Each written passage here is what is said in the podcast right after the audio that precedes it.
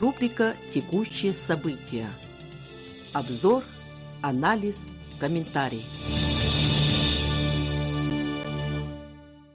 Уважаемые радиослушатели, свыше ста самолетов крупнейших авиационных и космических компаний России, Китая, США, Германии, Франции и других стран стали экспонатами авиационно-космического салона в Джухае.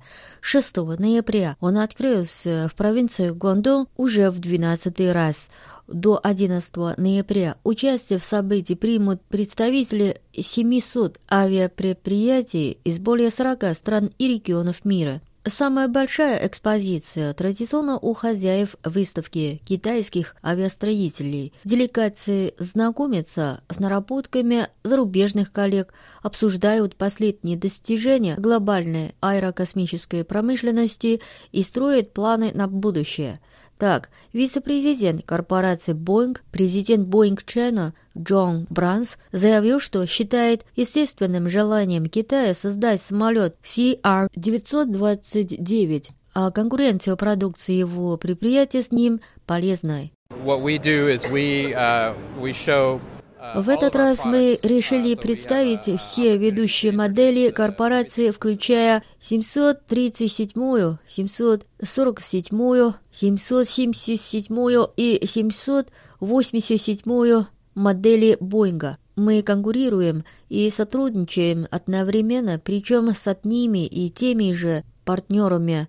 И один из самых показательных примеров – наш сборочный центр в Джоушане – в секции гражданской авиации был представлен полномасштабный макет широкофюзеляжного дальнемагистрального самолета CR-929. Это совместный проект Российской объединенной авиастроительной корпорации и Китайской корпорации гражданского авиастроения – на открытии авиашоу Китай продемонстрировал новый истребитель пятого поколения G-20, который в западных экспертных кругах чаще фигурирует под звучным именем «Черный орел». Эксперты считают, что таким образом Китай хочет сократить разрыв с военными технологиями США и их истребителями F-35. Групповая обкатка этой техники уже позади рассказывает замглавы китайской корпорации авиационной промышленности Ли Юйхай. Истребители пятого поколения G-20, которые привлекают большое внимание всего мира, впервые публично показали полеты строем. Первый китайский тяжелый военно-транспортный самолет Y-20 поступивший на вооружение ВВС «Нуак», также продемонстрировал полеты на текущем авиасалоне.